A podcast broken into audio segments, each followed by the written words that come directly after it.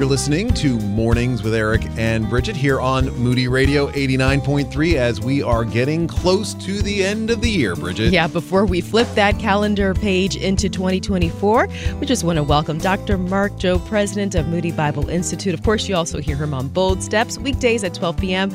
Mark, thank you so much for joining us. So good to be with you.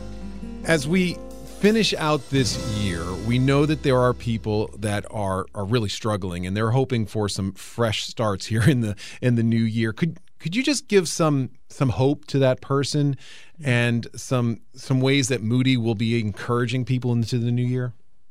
Absolutely. So I want to encourage you with a couple of things. I think a new year's always a time for a reset.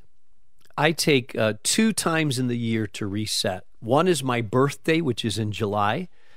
Mark it down, Brigitte. I got it. And which happens to be in the middle of the year. And then I take the beginning of the year as well, because so every 6 months I try to reset. And as you go into the new year, this is a great time to reevaluate what do I want to carry in, what I want to leave behind, and what habits do I want to build. And I think a lot of us struggle with our year because we don't have the right habits. Mm-hmm. And so I want to challenge you not about resolutions as much as about making decisions about the habits that you're going to engage in. One of them is just getting into the Word of God on a daily basis. That could really alter your mindset, especially if you're struggling with anxiety or fear. You need to continually to go back to the Word of God. Today in the Word is a great resource for that if you don't have it. By the way, great little devotionals written by some of our professors. If you're listening to Moody Radio, that's also a habit that I would get into. There's so much bad news out there, so much distorted news. We try to get a spiritual perspective on what's going on because that sort of helps us elevate 30,000 feet above the fray of all the chaos and anxiety. And so that's another good habit to get into. But yeah, I think that our desire is to walk alongside of you and help you live on mission in a world that sometimes it's really hard to live out your faith in. So that would be my encouragement. Focus on the habits that you want to instill and start to practice in this new year. I love the theme that we have for this month of December, and it's the light shines. So often, though, we feel like the world is increasingly dark. But as you mentioned, with Jesus coming into the world, we have something to celebrate because that light will never be distinguished no matter how dark it feels around us, right? That's right. And, you know, as I think about the moment that we live in history, I like to describe this as what I would call a Kairos moment. Kairos has to do with the window, a particular moment in history. If you get there too early, you miss it. If you get there too late, you miss it. It opens up and it closes. It's a window of opportunity.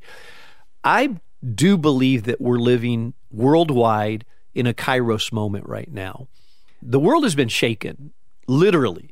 There's a lot of people unsettled. However, I believe that sometimes God has to shake our world so that we'll look to the heavens. The good news is this: there's more openness to the gospel at this Kairos moment than I have seen in decades. 40% of people are more open to talking about God and spiritual things than they were pre-pandemic. 70% of younger people are more open. And so I think this is a Kairos moment. Who knows? I'm praying for a mighty harvest in the days to come, in the years to come. 2033 marks the 2,000-year anniversary of the death, burial, and resurrection of Jesus. A decade from now, we'll be celebrating 2,000 years since Jesus rose from the dead. And I ask myself, God, what can you do in this decade? This is a Kairos moment. We are anticipating this, I think. There's great opportunity is what you're saying, right? Yeah, absolutely. Great opportunity.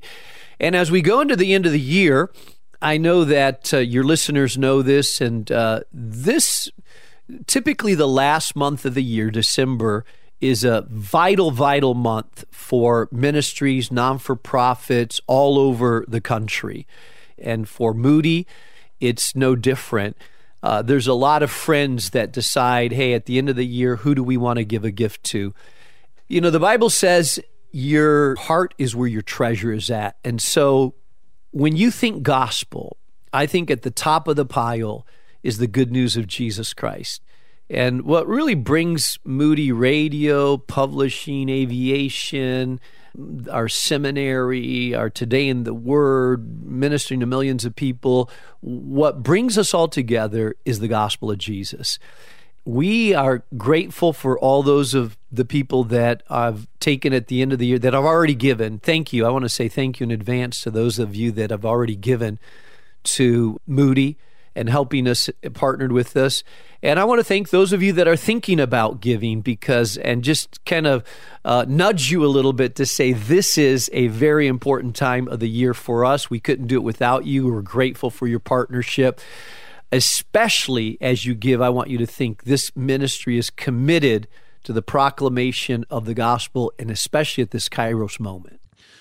Well, Dr. Mark Jobe, such a great time to be with you. I want to encourage our listeners as well. You can tune in each weekday to Bold Steps, 12 noon, right here on 89.3. Dr. Jobe, thank you so much for your time.